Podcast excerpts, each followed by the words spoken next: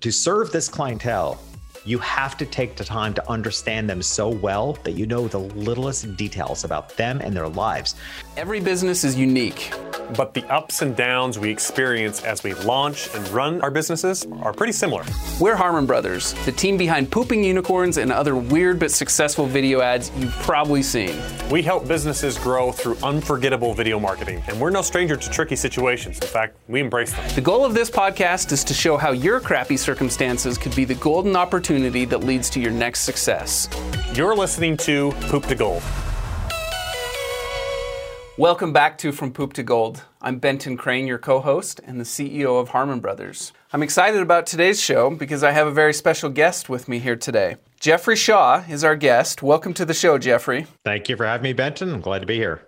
Now, Jeffrey is a portrait photographer of over 36 years, and he has done the portraits for many famous CEOs and C suite executives. He is also a small business coach and the author of two books. So, Jeffrey, Tell us a little bit about how that all blends together. When you hear it in an introduction, it sounds like it's a lot of kind of various things, but I want to know how it all connects. Yeah, exactly. And I get asked that a lot. How do you go from being a portrait photographer to writing business books.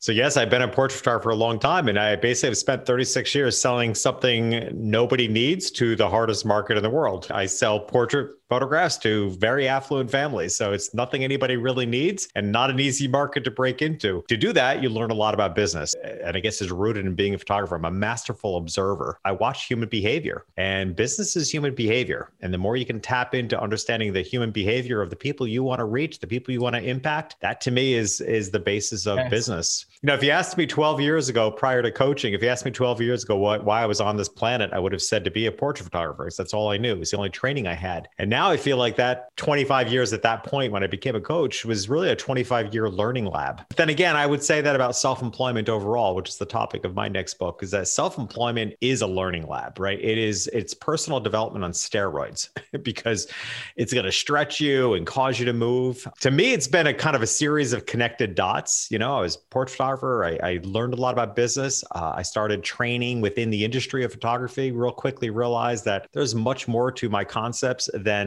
what photographers need to hear. That's why I wrote my first book, Lingo, in 2018 that came out. And that was kind of my my card out of the photo industry. So it was me putting a stake in the ground and saying, I want to impact the world of business. And uh, three years later, here I am, uh, having just put out my second business book. And I will fairly call myself a serial author now because I see other books in the future. And the third one is uh, is in my mind. Love it. What's the thesis of Lingo? So Li- Lingo is a brand messaging strategy. The base story is how I built my photography business. You know, I, I was a lower middle class kid, and how did you how does one become the photographer for affluent families? Uh, you learn their lingo you know, it wasn't a world I understood. I didn't come from that. I didn't come from money. It became obvious to me that's who I was meant to serve. And not because they had money, because honestly, from where I came from, I couldn't have judged what a lot of money was. I had no uh, relative scale of that. But they were people that I felt felt they, they were aligned with what I valued. Ingrained in being a portrait photographer is you have a deep passion for the future. You know, because you're creating portraits you want people to hand down from generation to generation. Mm-hmm. And you're preserving life's moments. And you need to I realized I needed to work with people that that also value that and had the discretionary income to save for the future, to buy portraits of the future. So I really unpacked my strategy, what I came to know as lingo, like understanding their lingo, understanding their emotional triggers. I define lingo as that feeling you get when you know somebody so well you don't need to speak, or the friend you haven't seen in five years and it's like no time has passed. So to uh-huh. me, that's that's the power of business. I mean, imagine knowing your customers so well they feel like you get them, like thoroughly get them.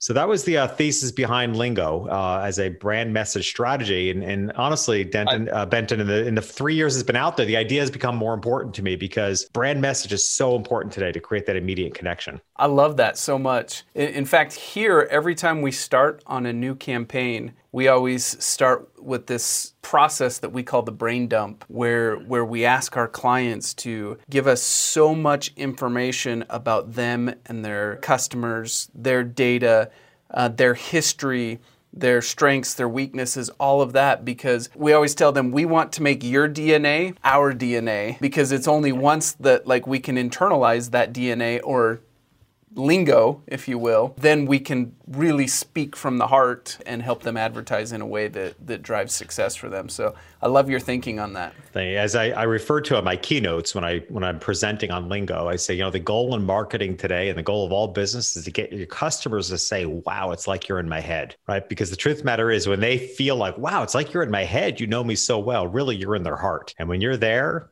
they're hooked. You know, that's when you've got a loyal client. Oh, I love that so much. Let's go back in time for a second. Tell me a little bit about the journey that, that you've been on to get here. And specifically, we're looking for that poop to gold journey. Yeah, I, I love that. I love the idea of this. And it's funny, as I thought about our conversation today, I thought, you know, sometimes it's poop to gold and sometimes it's gold to poop. Because if you kind of step back from my career, you know, I had it, I was rocking it as a photographer. I mean, honestly, I look back now and think, man, that was that was actually pretty easy. You know, I mean, it was, you know, I had a really awesome staff. I showed up, did shoots, I made the sales, and it was a seven figure business. And I was, I was a 20, I was my 20s. Like it was crazy. So, you know, a lot of ways, it was pretty simple. And then, you know, of course, as we do in our lives, we get to a point in life like, well, I want to do something more important. I want to impact the world. And so I'm going to leave this business behind for all intents and purposes and become an author. And it's a much harder road. So sometimes I think, did I go from gold to poop?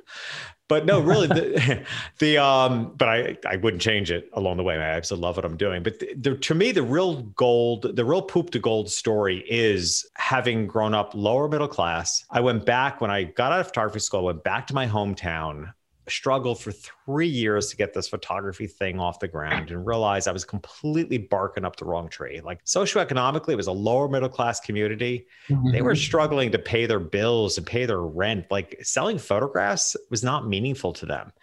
And um, I just struggled. And I that's when I got more in touch with my values and realized who I was meant to serve. And to me, the ultimate representation of, of my poop to gold story and, and it's it's really the grounding story of the book Lingo is in order for me to understand the affluent clientele, I went on a three month journey to study the behavior of affluent people and the brands they chose.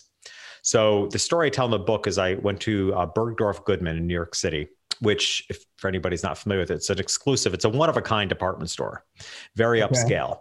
And it's on Fifth Avenue at 58th Street. And uh, I went there to study the behavior of the people not so much the brand, but I wanted to immerse mm-hmm. myself in their culture so that I could see what they see. I could feel what they feel. Because if I could replicate whatever is triggering people to choose this brand, if I could replicate that, I could help them choose me. So, and were, were um, you were you doing this research just intuitively, or did you have some sort of guide that was? It, that it was, was, honestly, it was kind of intuitively. You know, it's the intuition that comes from struggle. I mean, I was at this point, I'm 23 years old. Now, that doesn't sound like a big deal, but at 23 years old, I was married. I had already been been married for three years. I had an apartment. And the thing that stood out to me the most is I was scared to death because this is all I knew how to do. I didn't have any other education. I went from high school, took a year off, and went to photography school for one year. It just, you know, higher education wasn't discussed in my family. It wasn't even an option. I don't even think I had a guidance counselor that mentioned it. So, so you're you're feeling so, all this weight of like I have to be a provider. Right but yet your toolbox is limited. Right. That's a great way of putting it. My toolbox is limited, but more than anything, it was like this was the only dream I had. Like if if I don't make this work, what's left of me? You know, I just didn't have anything else in the toolbox. So that was really the weight of the pressure. And as pressure does, I wanted to find my way. I had always been and have always been self-employed. I've actually never had a job, never received a paycheck. Um, so inherently, you know, I'm going to find my way. So I intuitively studied these brands and Bergdorf Goodman being mm-hmm. one of the primary ones. So my poop to gold story is going to Bergdorf Goodman to understand the behavior of this clientele. What I learned changed my business and my life so much within a few years. And every year since, I am a customer of Bergdorf Goodman. Okay. So it is, it is literally poop to gold. Like I was, uh-huh. I showed the first time I went to Bergdorf Goodman, I didn't know what I was getting into. I went through this revolving door. The place is full of crystal chandeliers. There's a doorman, and I am wearing a members only jacket because it was the 80s. And like that's it. Members only jacket and a blue cargo pants. Like my only hope was that maybe they thought I was such a rich heir that I look could look so ridiculous and get away with it. I was so out of my league. I didn't belong there, but they didn't make me feel that way, by the way. You know, I felt welcomed and, and I did my thing and, and walked around and just studied the pricing strategy. I bought a tiny little candle for 20 bucks because all the money I had, and I asked it for it to be gift wrapped so I could understand the art of presentation. How do you make something look expensive? How do you how do you get into the mindset of these affluent people? But let's face it, I mean, it was I didn't belong there in every sense of the word. For what I learned to be able to turn my business around to actually become a customer and for me it's anytime i'm in new york city i'm going to i'm going to go there uh, i have a tradition every year i buy uh, a christmas ornament for a special aunt of mine and it has to be in the bergdorf goodman box because it's meaningful to us uh, that to me is that's true poop to gold like I barely, I probably had, I probably had dog poop on my shoes. I mean, I, you know, literally, it's a cool thing, and I don't talk about it often because I don't want it to sound like you know snobbish. I mean, I literally have a personal shopper, Bergdorf. So that's how much shopping I do there, and I don't say that to be snobbish. I say it because, and I, like I said, I rarely share that side of it to say that's actually what can happen right? That's if you turn poop to gold, that's actually what can happen. Yeah, it's not being snobbish, it's just part of your heritage. Like it's something that has deep yeah. meaning. Talk to me a little bit about in doing that research and kind of uncovering some of the psychology behind the affluent people, how they think, how they act, how they purchase. How did you take that information and and how did you kind of customize your offering to reflect that? So the thing that, that stood out to me, and I, I tell this story very theatrically on stages when I'm speaking, and it's in the book, is that when I mentioned I had this, I bought this tiny little candle and asked for it to be gift wrapped. Crazy as that sounds, that was a pivotal moment in my life. Uh, so the woman was wrapping it and she was wrapping it this tiny little candle in all all this tissue paper and as she went to go put the candle and all this tissue paper in the box she stopped and she looked up at me and she said, Don't use any tape. I had to ask why. I'm like, Why wouldn't you use tape? And she said, Well, you have to understand the process here. This clientele, before this, you know, this is being gift wrapped. So before they give it as a gift, they're going to untie the ribbon, take off the box top, fold back the tissue paper, make sure the candle isn't broken, and then put the tissue paper back on, put the top of the box back on and retie the ribbon. The impact of that really threw me because what I realized is that this is a brand to serve this clientele you have to take the time to understand them so well that you know the littlest details about them and their lives. This wasn't about just the in store experience, this was understanding how your customers behave. And that changed my life. That's when I realized, like, wow, that is a different way of being in business than anything I had seen. It, it turned business from being transactional to very relationship based. Uh, mm-hmm. I often mm-hmm. refer to what I, you know, what I do in business in both my books, I often refer to, particularly lingo, I refer to as the evolution of buyer personas and avatars, right? Because those get you to a degree, but lingo is going to a whole other level. So, you know, then once you become aware of it, and people have said to me when they've heard me speak, they're like, you know, now I can't unsee lingo, whether it's Walmart or Bergdorf Goodman, like there's a lingo being spoken once I discovered that, I started seeing it everywhere. So as I walked around these high end brands, I just looked at the pricing strategy. And in a high end store, everything is priced, everything's rounded off right? It's $500, a $1,000, $5,000. Walmart is, you know, $16.96 right? Yep. You realize there's a psychology to that. There's a psychology to, and there's, there's an irony to it as well. Like it's interesting to me that to appeal to the cost conscious customer, you have to bring a lot of attention to the cost, mm-hmm. right? So you're pricing things at the, the 100th of a cent. Whereas on the high end, it's just so vague. You know, in my photography business, when people would reach out and inquire about our services, they'd say, well, you know, how much will it cost? And I was like, well, how many homes do you have? like, well, I mean, it's such a puzzle. Like, uh, four. I'm like, well, then I would expect it probably be about fifteen to twenty thousand dollars because I find my clients invest about five thousand dollars per home in portraits to hang on the wall. I mean, it's so vague. Like, yeah, it's got fifteen to twenty thousand. They're like, oh, okay, right. So on the high end, you're actually intentionally vague because they're not. They just want to know they're in a safe zone, but they don't want to be. They're not overly price conscious, and it's understanding that difference. You start realizing, as I did, as I studied these brands, it's packaging, it's presentation, it's pricing psychology. We as humans are drawn drawn to what feels familiar to us. Somebody that goes to Bergdorf Goodman is probably not likely to go to Costco right that's not it's such an out of familiar box that's not their mm-hmm. world so we travel in similar worlds and there's just that's all the psychology of, of business and, and it's tapping into really understanding deeply the people you want to serve i love it. Thank you for sharing that journey with us jeffrey. All right i want to be respectful of your time and, and we're going to be wrapping up here shortly but i've got a couple of important questions to ask you before we do. First off where is the best place for our listeners to stay in touch with you? Yeah, my main website, jeffreyshaw.com, uh, will lead you to everything. I'm also all over social, not hard to find on social, uh, typically under you know under my name as well. But jeffreyshaw.com will take you there. You know, for any of your listeners, if they are embarking, as I have been my whole life, on the self-employed life, then perhaps the place for them would be the self-employedlife.me, because that's kind of the the culture, if you will, of all mm-hmm. my work uh, supporting self-employed business owners. My book, my the articles I write right. I mean, that that I've kind of encompassed everything in the world of self-employed life at uh, the self-employedlife.me. What would you say to entrepreneurs who are looking forward to the rest of 2021? My word for this year is emerge. As soon as it became January 1st of 2021, I said, okay, no more 2020 conversation. Like we get it. We know what life can look like and we, we get it. Now how do we emerge from this? My tip is to encourage people to look at what's possible right now. There's actually a, tr- you know, and I, I'm very respectful of the struggle, but there's a tremendous amount that is possible right now. And it's usually going to be rooted in understanding those that you serve better. Part of the work I do is a brand message consultant, and I work with businesses large and small I think everybody needs to reevaluate their brand message right now, not only to make sure you're not saying something that's going to insult somebody. You know, the world has changed so much.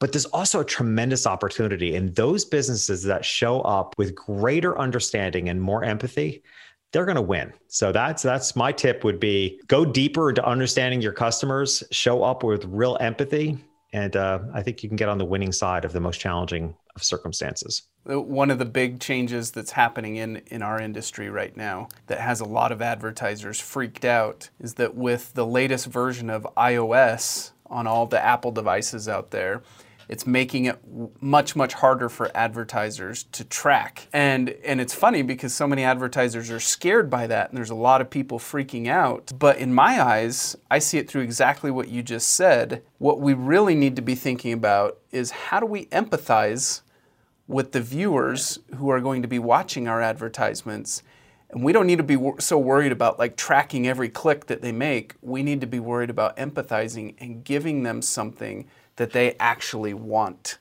And, and it's the advertisers who can do that and, and you know take that piece that tip that you just gave around empathy that I think will come out successful on the other side of this. Yeah, I, I couldn't agree. And I also uh, just add in my 36 years in business, I don't think I've ever seen a time where there's such a split as to where people are at. You know, I mean, even even in a single family, there are people that are feeling safe and secure, and those that aren't. Some people are mm-hmm. vaccinated, some aren't.